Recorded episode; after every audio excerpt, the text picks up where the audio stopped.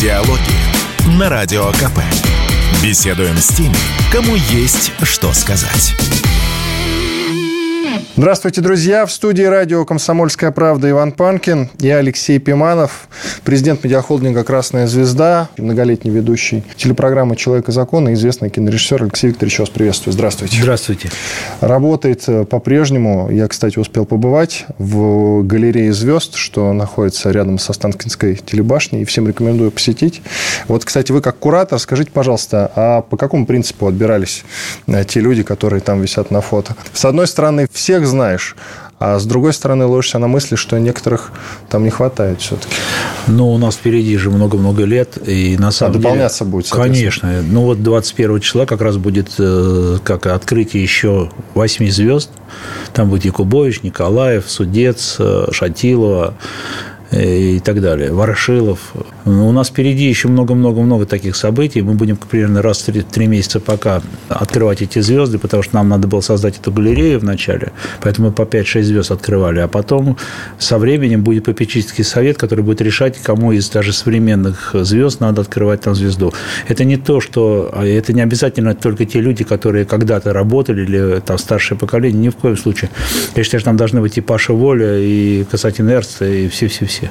Я вот как раз по этому моменту хотел уточнить. Якубович, он здоровее всех живых, что называется. Да. И тем не менее его фотография уже там висит.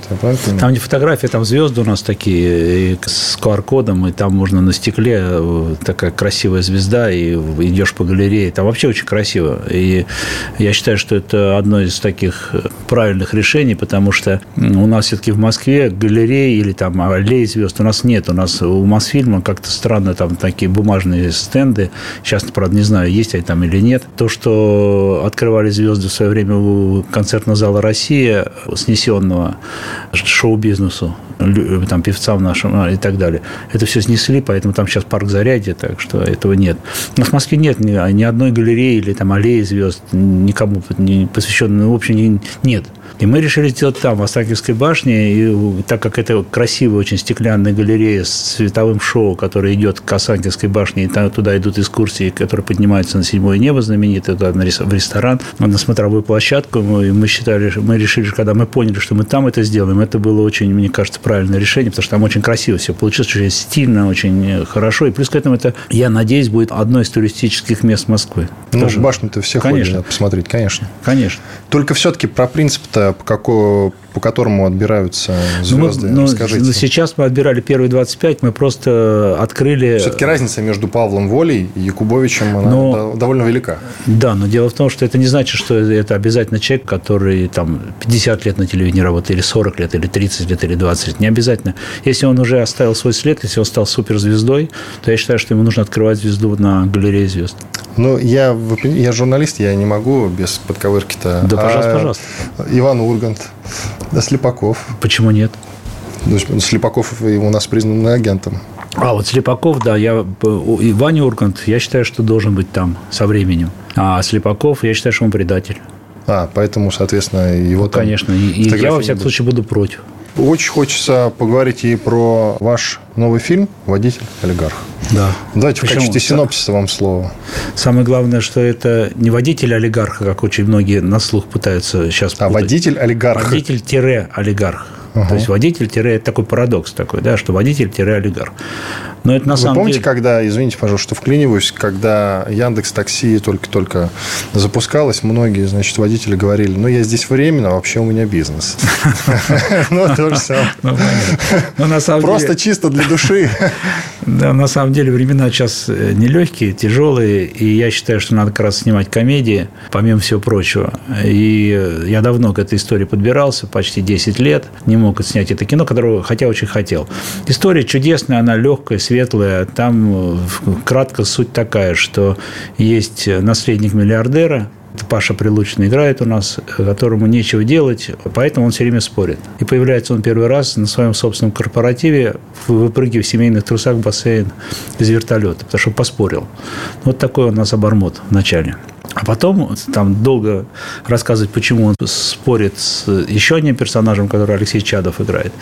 Они спорят на то, что он проработает месяц водителем у стервы артистки, которая за две недели увольняет любого водителя, потому что она стерва.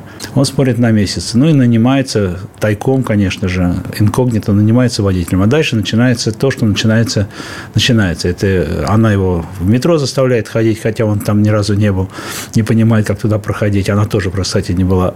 вот. Ну и много-много таких комических ситуаций.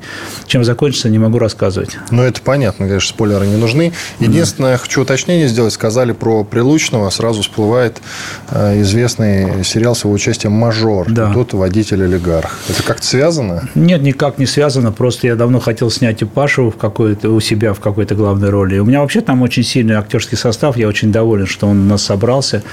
Есть пол... еще Хрусталев, я вижу, да? Да, у нас там, я могу перечислить всех. Это Павел Прилучный, Алексей Чадов, Ольга Погодина, Дмитрий Хрусталев, Станислав Дужников, Елена Валюшкина и... А, и Анна Уколова.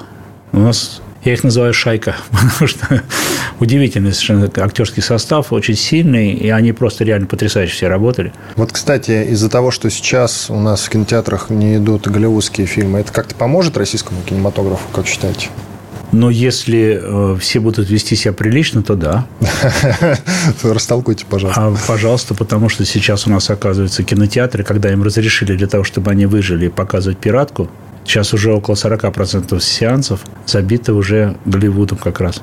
Причем, э, если раньше они платили налоги, если раньше они отдавали половину дохода производителю и менеджеру, прокатчику, то сейчас они просто не отдают никому, налоги они не платят, и все забирают себе. И вот вы представьте, что вы директор сети. Вы не поставите такое кино? Конечно, поставите. У нас же люди сейчас могут... Тут, с одной стороны, конечно, я понимаю, что у людей отбирать возможность смотреть «Аватар» или там «Барби» и все остальное нельзя, а с другой стороны, так произошло, что если раньше все было в рамках, я сейчас скажу как ведущий человек закона, в рамках закона, в, рам, в рамках это порядочности. Владимир Путин любит выражение. Ну да. А сейчас это все, этот рынок превратился в такой полупиратский. И это на самом деле очень сильно всех российских производителей раздражает, потому что выгоднее поставить пиратку американца, чем поставить наше русское кино и отдать 50% менеджеру и производителю. Вот и все. Еще налоги заплатить. Ну, нас что-то делается для того, чтобы как-то помочь именно российскому кинематографу, ну, глобально я имею в виду? Ну, конечно, у нас есть целая программа, у нас есть э, фонд кино, у нас есть ИРИ, Институт развития интернета, который сейчас финансирует очень серьезно наше кино. Есть Минкульт, который э, тоже это финансирует. Я вот вхожу в экспертный совет Минкульта, вообще в экспертный совет, а в фонде кино в сценарный экспертный совет. И я вижу эти сценарии, вижу, какое количество предложений. Да, среди них много, конечно, еще сырых, сырых очень предложений, сырых работ, но есть очень сильные работы, очень сильные сценарии, которые сейчас в работу заходят. Я знаю просто об этом. И это очень хорошо. Я, например, уверен, что все будет хорошо. Ну, посмотрите, по щучьему велению сейчас как прекрасно идет. Ну, люди... Вообще такая тематика хорошо заходит. Конечно, а, конечно. Раньше, если эту нишу во многом отбивали и занимали американские там всякие сказки, Марвелы и Аватары, туда, куда с детьми можно было пойти, то сейчас это вот, например, ну, Чебурашка, понятно, уже всем доказал. Сейчас по щучьему велению, сейчас скоро выходят бременские музыканты в Новый год, ну и так далее. Я знаю, что очень многие сейчас, сейчас разобрали всех персонажей наших сказок и снимают, снимают, снимают. И правильно делают. Ну, кстати, пока свободная ниша с супергероями. Российских так немного, майор Гром только. Как вы считаете, это вообще вот тема с супергероями, она интересна для российской культуры, скажем так? Не то, чтобы для аудитории, понятно, что аудитория с удовольствием посмотрит, если сделают качественный фильм, как «Майор Гром», но вопрос, нужно ли нам повторяться за американцами в данном случае. А чем наша аудитория отличается сильно от американской с точки зрения восприятия супергероя? Да ничем. Если он будет нашего происхождения очень понятен, его мотивация будет будет понятно в сценарии, если он будет спасать людей и помогать людям, бедным, не бедным, обиженным и так далее. Я думаю, что мы ничем не отличаемся. Плюс к этому мы же ведь также смотрели эти американские фильмы и также получали удовольствие. Просто есть культура, есть фильмы или там произведения искусства для национального там совсем там рынка, скажем так, а есть общемировые. Ну, например, Москва сам не верит в свое время получила Оскар. Почему? Потому что американцы очень хорошо поняли это кино. Это Золушка. Они очень хорошо поняли это кино. Поэтому дали Оскар. В советское Дело время. В когда... том, я почему спрашиваю, что у нас же консервативная часть экспертного сообщества, ну, многие, по крайней мере, представители с удовольствием вам скажут, что это все какая-то тупая американская жвачка, а нам нужно ориентироваться на другое. Супергерои – это не про Россию и не про русское. Нет, это неправда, потому что я считаю, что это не тупая жвачка, это ну, то есть, суперспособность заключается просто в том, что мы русские. И не нужно здесь, значит, давать какие-то спецвозможности. Но ну, я уже говорил, что смотря, смотря какой сценарий, смотря на что он направлен. Если после этого сценария молодой человек, там, 13 лет от роду, решит, что надо делать в этом мире добро, то мне совершенно все равно, в каком формате это сделают. Вот поверьте, ну, совершенно. И лишь бы он посмотрел и стал добрее. Вот и все. А что касается видеосервисов, которые сейчас стали, в общем-то, автономны и часто, кстати, делают э, кино или сериалы своего собственного производства на свои да, деньги. Очень или много. Просто, да, или на деньги инвесторов. То есть не обращаюсь уже за помощью к государству. Mm-hmm. Вы на это как смотрите? Прекрасно. Но другой вопрос, что сыровато большинство из этих сериалов и фильмов. Ну, а вы знаете, талантливых людей же очень мало, и это на самом деле так. И есть, конечно же, там, где не работают э, отличники, там начинают работать троечники, это понятно. Очень много же всего снимается, поэтому я вот, например, как продюсер все время ищу, ищу, ищу, ищу режиссеров для того, чтобы запустить не, не свой проект, а ну, там параллельно проект какой-то. Я ищу режиссеров. Я... Это очень тяжело, потому что талантливых людей очень мало. Сделаем перерыв в студии радио «Комсомольская правда» Иван Панкин и Алексей Пиманов, президент медиахолдинга «Красная звезда». Диалоги на Радио КП. Беседуем с теми, кому есть что сказать. Продолжаем разговор в студии радио «Комсомольская правда» Иван Панкин. Напротив меня Алексей Пиманов, президент медиахолдинга «Красная звезда», многолетний ведущий телепрограммы «Человек и закон» и известный кинорежиссер.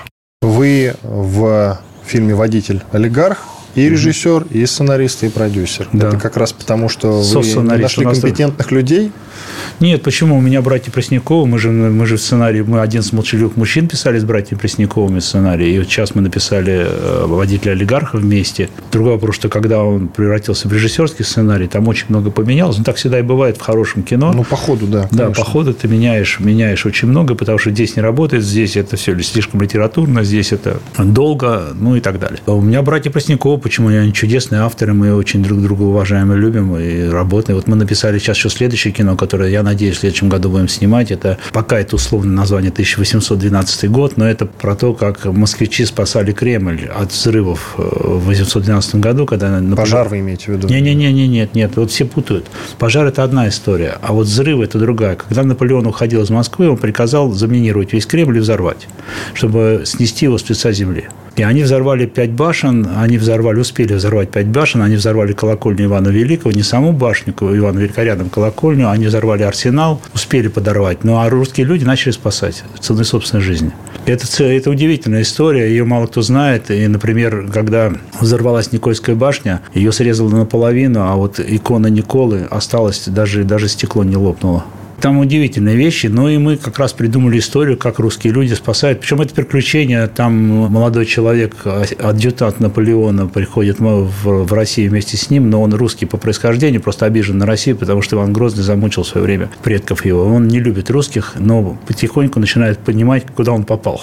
И Прям начинает даже какие-то отголоски в современности есть. Конечно. Не любит русских. Конечно, конечно. Но на самом деле мы Поверьте, мы не ставили себе задачу обязательно кому-то сейчас что-то объяснить. Не про это разговор. Просто и была удивительная история, почему я... Знаете, к любому фильму нужен ключ. Вот ты начинаешь понимать настроение этого кино, когда ты понимаешь, что-то к тебе приходит в голову, условно говоря. Вот я в свое время прочитал у адъютанта Наполеона де Сигюра, как они зашли на Арбат, и когда они шли по пустой улице, они вначале веселились, Потом поняли, что никто не встречает. Они же привыкли, что кто-то встречает, даже если не любят, все равно люди стоят вдоль улицы и смотрят ну, на Париона, заглазеют. Или с балкона, с окон. Еще раз говорю, могут любить, могут приветствовать, не приветствовать, другой вопрос. Другие войны тогда были просто. Вот. А здесь никого, пустота. И когда они, говорит, мы начали потом заходить в дома, и там еще чай был на столах не остывший, а и камин еще горячий, а людей нет, и брошены дорогущие картины, дорогущие интерьеры, дворцы брошены, никого нет, людей нет. Он говорит, мы тогда поняли, что мы проиграем. Говорит, мурашки пошли по коже. Еще и потому, что элита говорил на французском. Ну, элита и это... при этом разбежалась. Это, это, это да, действительно интересно. Это отдельный разговор. Ну, в общем, это вот такое, это приключения очень такие быстрые, серьезные, э, интересные, масштабные. Я очень хочу снять, хочу и декорацию Кремля построить, и там снять, конечно, что-то, но обязательно построить декорацию. Мы восстановили с помощью компьютерной, компьютерной графики, восстановили все интерьеры, ведь Наполеон же не был в том дворце, который сейчас там стоит в Кремле. Наполеон же в совершенно другом дворце останавливался, его просто нет уже. А мы его восстановили. Мы восстановили его с помощью архитекторов и компьютерной графики, и мы будем показывать те самые интерьеры, в которых реально Наполеон останавливался. Реально происходили эти события. Ждем с нетерпением. Mm. Что касается режиссеров и сценаристов, дефицит кадров, я как раз думал, что сложнее найти сценариста что вот штучный-то товар, а людей, которые могут увидеть историю, их значительно больше. Нет, вы и знаете, показать. Нет, вы согла... я с вами согласен, с одной стороны, что есть три составляющих успеха любого кино. Первый – это сценарий, второй – это сценарий, третий – это сценарий. Это понятно. Понятно, что в Голливуде... Это сцен... Хичкок, насколько ну, я да, да. Понятно, что в Голливуде люди стоят в очереди сценаристы, чтобы продать свой сценарий, а мы стоим в очереди к сценаристам, чтобы они нам написали хорошим. Это разные два рынка просто абсолютно. К сожалению, кроме пока, во всяком случае. Но если даже хороший сценарий, э, его плохой режиссер загубит. Поверьте мне. И поэтому тут надо искать хорошего и сценариста, и режиссера. Мне сложнее находить, конечно... Знаете, у меня сценаристы, как-то так сложилось, что вот в тех, тех проектах, в которых я как бы существую, это примерно там 3, 4, 5 в год, у меня есть мой круг людей, которые реально вот уже со мной работают, и я абсолютно доволен тем, как они работают. Это высший класс. Вот сценаристы – высший класс. Там Сергей Калужанов тот же и так далее. Вот Преснякова. А вот с режиссерами, да, они, они вот с режиссерами беда. Вот у меня, он, не у меня, но, во всяком случае, тяжело очень. Потому что все сильные режиссеры, они все, как правило, заняты. А... Или либералы. Да нет, слушайте, вот поверьте, я к этому отношусь абсолютно спокойно. Э, его, его личное право, лишь бы работу делал. Пусть делает работу нормально. Вот снимает, если он хочет снять комедию, пусть снимает комедию. Если он хочет снять что-то, и, конечно, я никогда не, не, я не буду продюсером кино, которое ненавидит эту страну. Ну, не буду просто. Ну, то есть, если у вас э, в касте есть какие-то актеры, которые, скажем так, не очень хорошо высказываются публично о России, вы их не примете на работу? Смотря что говорят. Потому что одно дело сказать «нет войне», имеет право. Мы ну, все понятно. в свободной стране живем. Если это уничижение, унижение меня, моей мамы, моих предков и моих друзей, то, конечно, нет. Для меня это вот есть такая черта, очень жесткая такая. Еще раз говорю, что я очень толерантно отношусь к тем, кто, кто говорит, там нет войны. Я, я не принимаю эту позицию, понятно, что я на другой позиции стою, это ясно. Еще раз говорю, свободная страна имеет право. Но только если ты начинаешь обливать грязью нашу армию, если ты начинаешь обливать грязью на, на, нас всех, обливать, бить в спину, то тогда да, тогда ты со мной, я, я руку не протяну.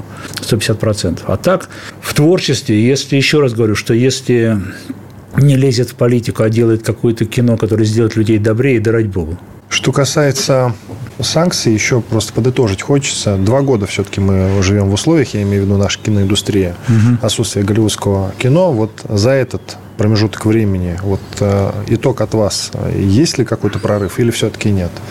Сдвиг в производственной части. Ну, скажем так, первый прорыв – это то, что не рухнули. Индустрия не рухнула, то есть, прежде всего, прокат. Потому что мы боялись в марте 2022 года, что просто рухнет все. Мы ну, вот и кинотеатры все закроют. Ну, конечно. Мы же вот выходили с 11 молчаливыми мужчинами как раз в самый пик. Вот война началась, помню, прямо да. на, да, на нашей прям неделе началась война, был омикрон, там тихий ужас, понимаете. И, и тогда мы поняли, что вот э, Голливуд доработал, что народ не пойдет в кинотеатры, да еще же был ковид, да еще же война, и народ начал заниматься... Спецоперация, Алексей Викторович. Да, не рухнули. Мы тогда, это уже было достижение, а потом у нас да, у нас пошли, э, у нас все больше и больше сейчас раскручивается производство, но, понимаете, прорыв вот мы накануне, что называется, потому что кино же э, штука инерционная, ты же для того, чтобы сделать один проект, ты тратишь на это полтора-два года. Ну, так по-серьезному. И э, если у нас прорыв состоялся в производстве сериалов, потому что их сейчас невероятное количество производится, и понятно, что много серого, но есть и очень хорошие работы. А так всегда в кино и бывало. Вот сейчас очень многие, например, говорят, что был великий советский кинематограф. Конечно, был. Но вся проблема в том, что мы смотрим в лучшем случае 50 фильмов, а производили они там в год по 100. В год. И там столько было серости, столько было бездарности, что если бы это все поднять сейчас, то я думаю, что люди бы с ума сошли от скукоты, от того, как это было сделано, мало профессионально. По блату, еще как-то там и так далее. А есть выдающиеся, конечно, величайшие фильмы, которых мы пересматриваем с удовольствием. Я их обожаю сам. Но их 50, ну, максимум 100. Ну, я не знаю, сколько еще может. Вы ведете программу «Человек и закон» уже под третье десятилетие, 27 лет. Ну, примерно 25. 25. Как не надоесть аудитории, если у вас есть какой-то общий рецепт? Я не знаю. Не, ну какие-то же мысли. Может, может я как будто и надоел уже давно. Не, вы просто не хотите делиться, так и скажите. Да нет, просто дело в том, что не-не-не-не, не в этом дело. Я всегда говорил, что что-то делается с холодным носом, а что-то делается с сердцем. Это, поверьте, не высокие слова и не простые слова, потому что я своих тоже всех учу, что экран – это такая штука, которая, как я всегда говорю, такое грубое выражение применяю, прет с него или не прет. Вот почему, например, некоторые фильмы, не некоторые, а многие фильмы пересматривают люди, а многие фильмы они один раз посмотрели, большинство фильмов, больше смотреть не будут никогда. Хотя они могут быть техничные, прекрасно сделанные, чудесно там смонтированные и так далее. Холодное все. Потому что люди это делали, или они в этот момент эмоционально что-то не дали, или они не могли дать вообще. И то же самое на телевидении с ведущими, с программами. Если программа холодная, если программа техничная, но без сердца, что называется, они, люди это считывают очень быстро. Неинтересно. Ну, раз, два, три, четыре, пять. Ну, посмотрел, как... я сейчас не касаюсь шоу, там, условно говоря, «Последний герой», там, это вообще про другое, да. Я сейчас говорю про программы общественно-политические, где у тебя есть какие-то ведущие, которые, которые ты будешь слушать или не будешь слушать. Вот если ведущий холодный, если ведущий видно, что у него в глазах в этот момент, там, как я всегда говорю, деньги, а не, а не, а не мысли, то э, не сработает. И поэтому я стараюсь каждую среду, когда я захожу в студию, выключать все, что у меня есть вокруг, и включаться только в эту программу. И давать с экрана то, что я должен давать. Я не могу быть равнодушным. В студии Иван Панкин и Алексей Пиманов, президент медиахолдинга «Красная звезда», ведущий программы «Человек и закон» и известный кинорежиссер. Диалоги на Радио КП. Беседуем с теми, кому есть что сказать. Возвращаемся к разговору. Иван Панкин в студии радио «Комсомольская правда» и Алексей Пиманов, президент медиахолдинга «Красная звезда», ведущий программы «Человек и закон», ну и известный кинорежиссер. Каждую ночь со вторника на среду я всегда пишу ночью свои тексты сам. Это должна быть моя речь, это должен быть мой посыл, это должны быть мои мысли по поводу того, что сейчас происходит, понимаете? Это не, не потому что... Давайте сейчас посмотрим репортаж о том, как дядя Вася там убил дядю, дядю Петю. Если это так, как это часто, кстати, делают в этих ну, в криминальных программах вот стоят ведущие такие за, за пюпитром. Вот у нас не так, у нас другая тональность совсем, мы по-другому, мы разговариваем с людьми. Может быть, поэтому. Или потому что очень большой запрос у общества на справедливость. Но это само собой, вы понимаете, конечно же. Понимаете, я могу рейтинги своей программы увеличить раза в полтора сразу, если я начну показывать жесть, как это делают очень многие каналы, катаясь на этой так называемой криминальной теме. Я в свое время, когда только мы начали ее делать там, в конце 90-х, когда молодые ведущие, там еще у меня был соведущий, ну, я-то вообще сел случайно, потому что я режиссурой занимался, и я не собирался быть ведущим этой программы. Но так получилось. И тогда мы начали делать какие-то такие общественно-политические, скажем, общественные сюжеты, не, не связанные с криминалом, просто про что-то, про футболистов. И тогда мне, э, кстати, Львов Черст э, вдруг сказал, говорит, слушай, а зачем тебе вот этот сюжет, это же не, не по теме. Я говорю, давай мы договоримся, что в названии этой программы есть не только закон, но есть еще и человек. И мы эту программу будем делать не криминальную, не правовую, скажем так, мы эту программу будем делать просто про людей. Конечно, с этим уклоном. И, конечно, будем помогать. Самое главное в нашей программе – помогать. Потому что мы помогаем очень многим. А у нас же э, люди видят на экране только верхушку айсберга. Ну, вот, например, мы там какой-то сюжет сделали, кому-то помогли, потом через две недели показали, как мы помогли. А на самом деле параллельно идет работа. Мы же очень много не делаем в эфире. Мы просто перезваниваем там куда-то там каким-то начальникам регионов, там еще кого-то, или там МВД, прокуратуры, и просто просим там разобраться в ситуации. Как правило, э, разбираются еще без эфира, что называется сказать, никому а, вот эта вот публичность не нужна в этом смысле. Поэтому там идет огромная работа, и мы очень многим людям помогаем просто, что называется, на горизонтальном уровне без эфира. Точно ли у вас есть уверенность в том, что это на наше телевидение глобально, да, ящик э, пресловутый, все делает правильно, ну, просто потому что молодая эта аудитория не смотрит телевизор. Давайте, да, давайте сразу определимся с, вот с этим понятием. Мне часто говорят, э, слушай, вот давай вот это сделаем кино, потому что вот это не надо делать. Я говорю, почему? А потому что молодежь это не будет будет смотреть. Ну вот, кстати, да, да. это хороший аргумент. Да, да, но только у меня к вам вопрос. Людей 25 плюс или 30 плюс больше в стране или меньше, чем? Нет, нет. Больше? Немного. Они не, не люди, что ли? Вот эти, которые выше, э, это же основная масса населения, 25, 35, 45, 40, 50, 55, 60, 65, они не, не люди, что ли? Им не надо смотреть телевизор, с ними не надо разговаривать, они решают сейчас вопросы. 35-40 лет, там, летние, они сейчас приходят во власть, они сейчас будут решать все вопросы. Они, их поколение приходят. Вопрос, почему я должен делать, стремиться... Так есть молодежь, я в том числе про них Нет, говорю. у нас, нет, нет, у нас обычно... Молодежь до 35 у нас не, считается не, не, официально серьезно. Не, не, Молодым не, человеком в России считают человек до 35 ну, лет. Слушайте, человек 35 лет и 20 лет – это вообще разные люди. Ну, просто. согласен, да. Просто из, из разных, это разные космосы. Просто сейчас на данном этапе. Просто разные совершенно. Поэтому, поверьте мне, надо очень четко понимать, что делать надо интересно.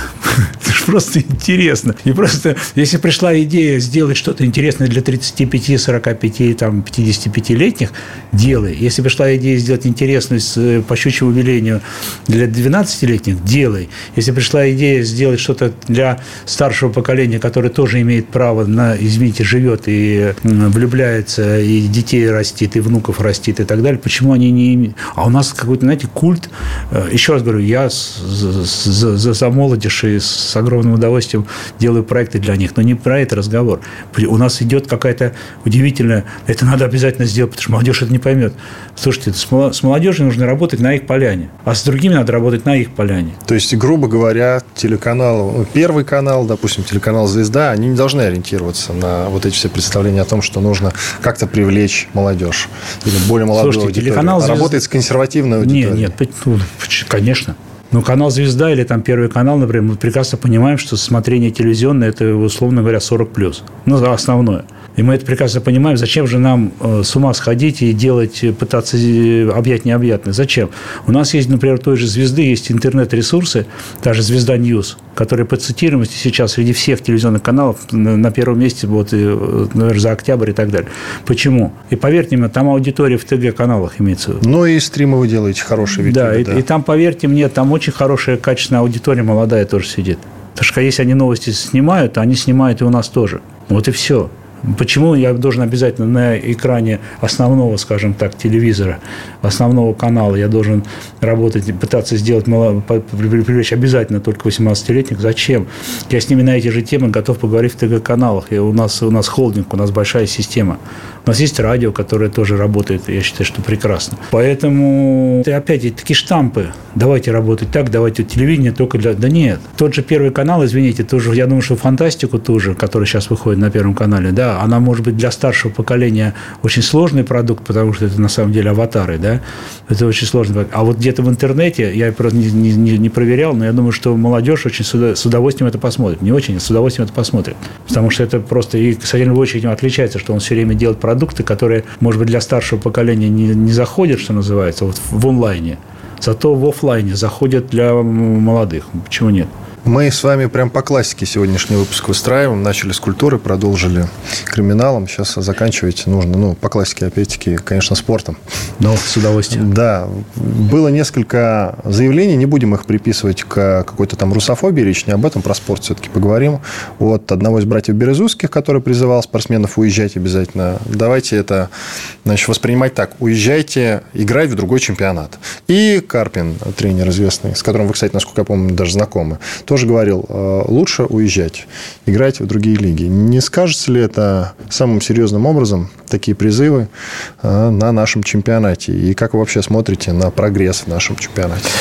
Вы знаете, я когда очень многие мои знакомые, я очень многих знаю из футбольного мира, причем из великих людей, начинают говорить, вот по штампу, опять же, 90-х, нулевых годов надо уезжать, надо играть в сильных чемпионатах и так далее я всегда им задаю вопрос. Вы хотите, чтобы у вас были здесь полные стадионы? Вы хотите, чтобы здесь был бизнес? Вот в свое время англичане англичане, а их чемпионат сейчас считается самый богатый, самый крутой и так далее, и так далее, которым любая английская команда может купить любого игрока. Ну, может, не любого Месси, может, с Роналду не купят, но, в принципе, они, они перебьют на рынке любого, потому что там огромные деньги крутятся. Я не буду рассказывать, почему. В свое время они были пятые или шестые в Европе. Итальянский был номер один, испанский был номер два, там, и потом немецкий чемпионат и так далее. Потом они начали работать, англичане уезжали играть в другие, в другие страны. Хотя они такие патриотичные достаточно, они свой чемпионат всегда принимали, но они всегда говорили о том, что потом начали думать о том, что на их стадион должны приходить их люди с семьями. Да, то там должен быть порядок, там должен быть мат, это другой вообще вопрос, отдельный разговор. Фан ID, там это отдельный разговор. Но они должны на, на свои стадионы, не будет никаких, не будет большого футбола, дети не будут, не будут серьезно подниматься и так далее, если будут лучше уезжать, лучше должны приезжать. И, да, и я, я, например, совершенно на противоположной точке зрения стою. Я считаю, что вы созда, создайте, у нас сейчас прекрасные стадионы, вы создайте, пожалуйста, культ этих стадионов, вы создайте культ этих игроков, даже молодых.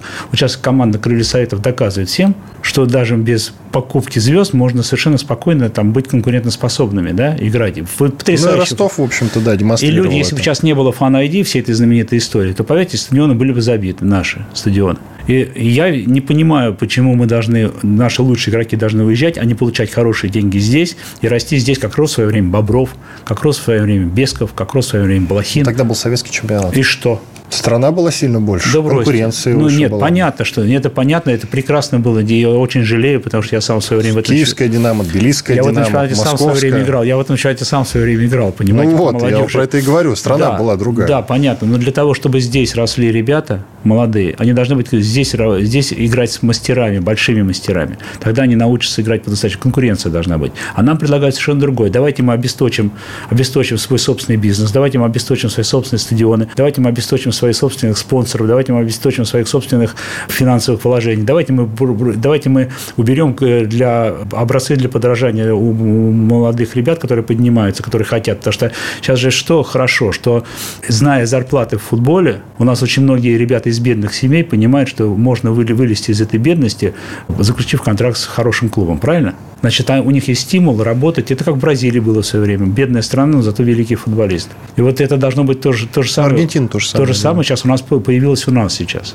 Понимаете, появилось, потому что я знаю очень многих ребят в школах, которые приходят просто пробиться. И я не понимаю, почему наши игроки должны лучше уезжать, если мы можем их удержать, если мы можем им дать деньги, надо поднимать весь чемпионат, понимаете? Не, не отдельно уехали. Ну, сколько было сборных, когда вот, там 15 человек играют в зарубежных в лучших клубах, шотландцы те же. Они же в английском чемпионате играют, но проигрывают всем. Почему? Вот поэтому вот эта мантра такая, что уедут туда, там будут в конкурентоспособных э, чемпионатах играть, и приедут из сборной сразу выстрелят, да неправда это. Сборная, знаете, сильные клубы, сильные сборные. Еще в советских времен есть такое Но вы понятие. говорите, должны конкурировать, а крутые игроки нынче к нам не едут.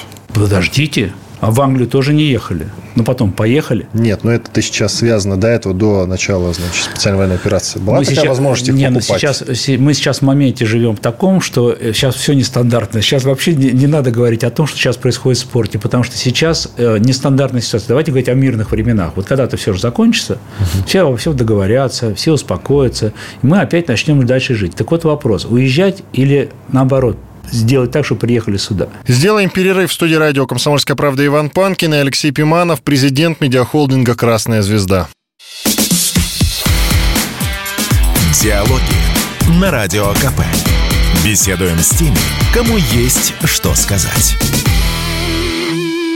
Продолжаем разговор в студии радио «Комсомольская правда» Иван Панкин. Напротив меня Алексей Пиманов, президент медиахолдинга «Красная звезда», многолетний ведущий телепрограммы «Человек и закон» и известный кинорежиссер. Что тогда, вот э, давайте уже к финалу подходить, что тогда, может быть, нашему телевидению надо сделать, чтобы у нас народ стал подобрее, потому что уровень недоверия друг другу в нашей стране, по-моему, самый большой, если сравнивать с другими, ну или там где-то на верхушке точно в этом смысле. Вы знаете, нам когда как-то в марте 22 года многие мои знакомые в ужасе снимали деньги, бежали через Верхний Ларос там, в Грузию и так далее, крича, что все, все, mm. все, это, это общество такое не выдержит, санкции не выдержат, специальную военную операцию не выдержит, все, все, все, никто на фронт не пойдет. Что оказалось?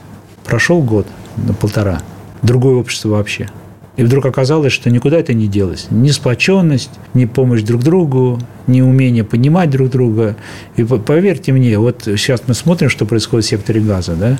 У нас такое возможно – У нас страна во многом и мусульманская, и иудейская, и православная, естественно, и даже католическая. У нас кто-нибудь с кем-нибудь на этой почве, ну, кроме дураков, у нас глобально кто-нибудь с кем-нибудь воюет, у нас кто-нибудь кого-нибудь унижает, у нас кто-нибудь говорит о том, что мусульманство выше православия, а православие выше мусульманства, и слава богу, что у нас есть власть, которая говорит, ребята, мы все живем большой великой цивилизации.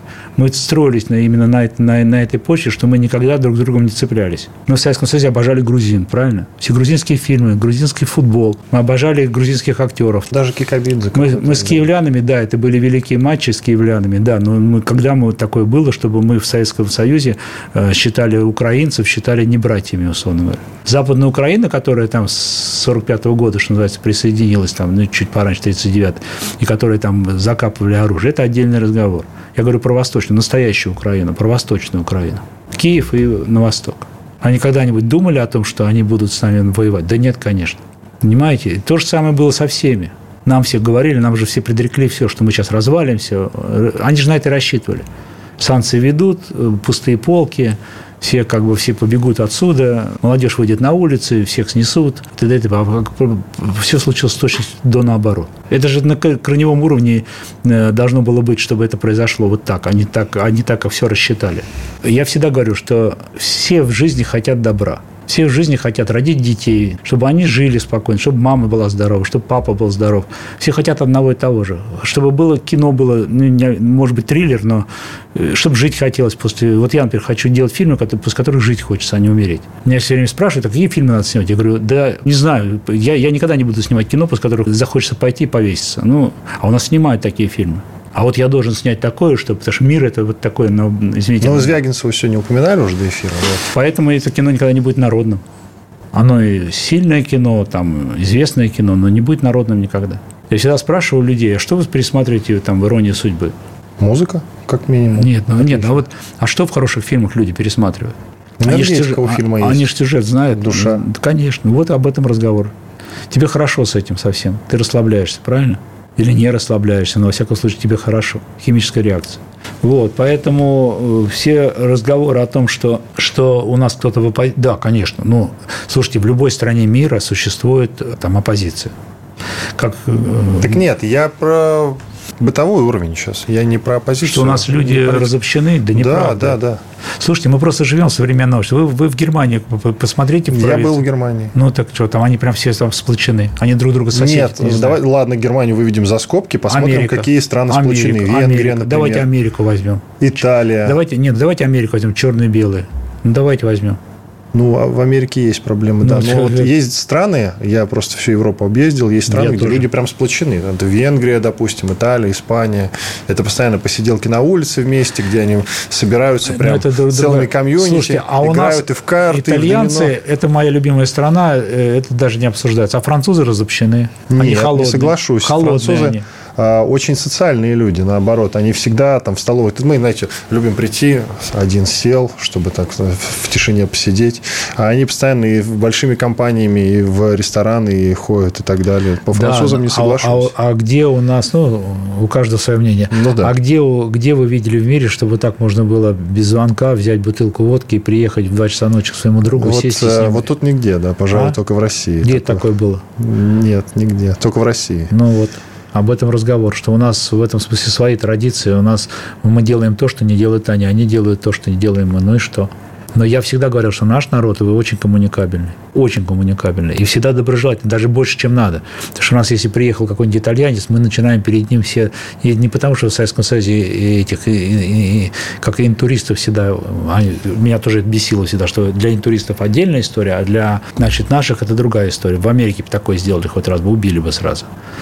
Ну, поэтому у нас, у нас э, люди, люди очень-очень доброжелательные. Это же все говорят, про нас пишут со времен Наполеона, вернее, Ивана Грозного, совсем другое.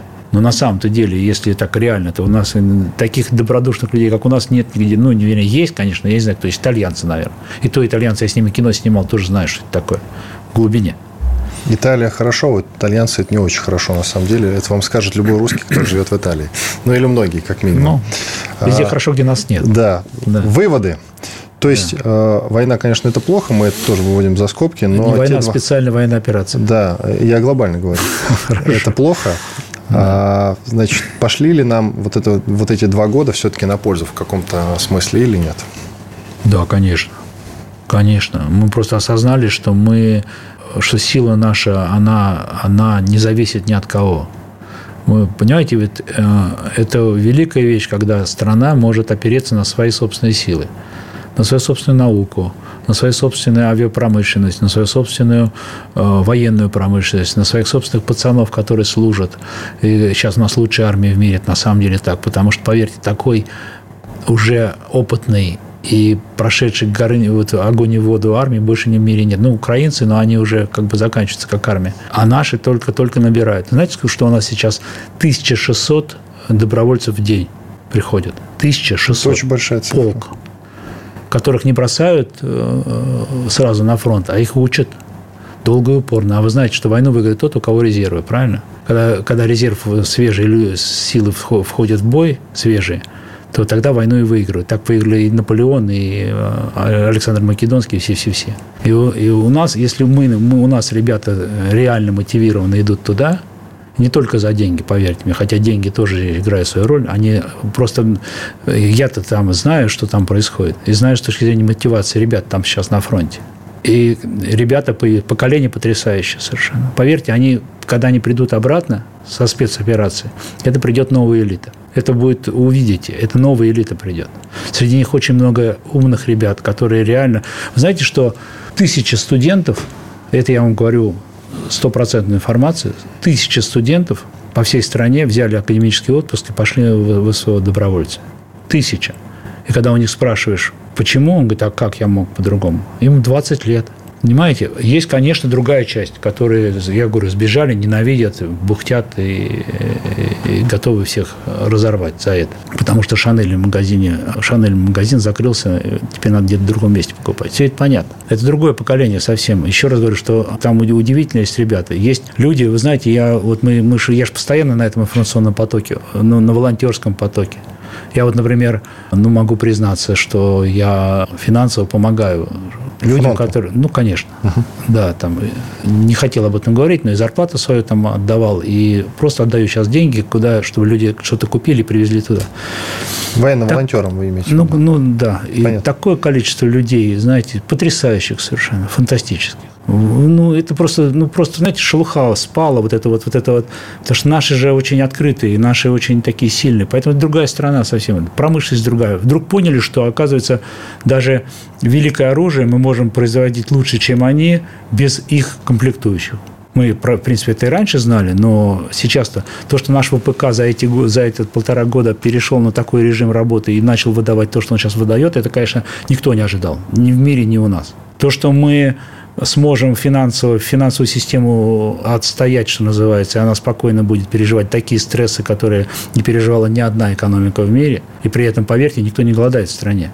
Вы покажите мне человека, который после 24 февраля 2022 года начал голодать. Покажите мне его. Ну, в центре имеется в виду.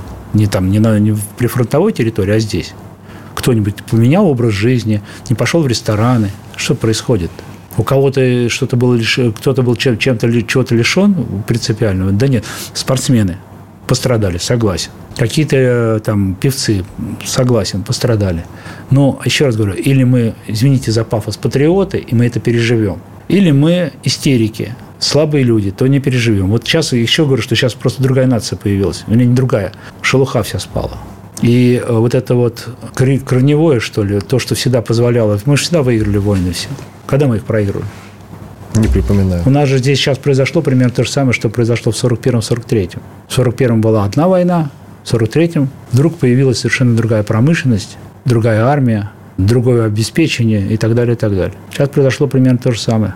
Нам, нам, нам объявили войну другого уровня, не ту, которую мы собирались сделать как спецоперацию, просто другого уровня. Американцы, европейцы, просто другого, с северными потоками взорванными, со всеми там делами. И мы это выдержали. Мы уже выдержали ее, понимаете, мы выиграем эту войну, ну, в смысле спецоперацию. Нет, один раз достаточно. Да. Один раз Понимаете, достаточно. вот и все. Иван Панкин и Алексей Пиманов, президент медиахолдинга «Красная звезда», кинорежиссер, ведущий проекта «Человек и закон» на Первом канале. Были здесь, остались довольны, надеюсь. Спасибо большое. Хорошо, спасибо. Спасибо, Иван. Диалоги на Радио КП. Беседуем с теми, кому есть что сказать.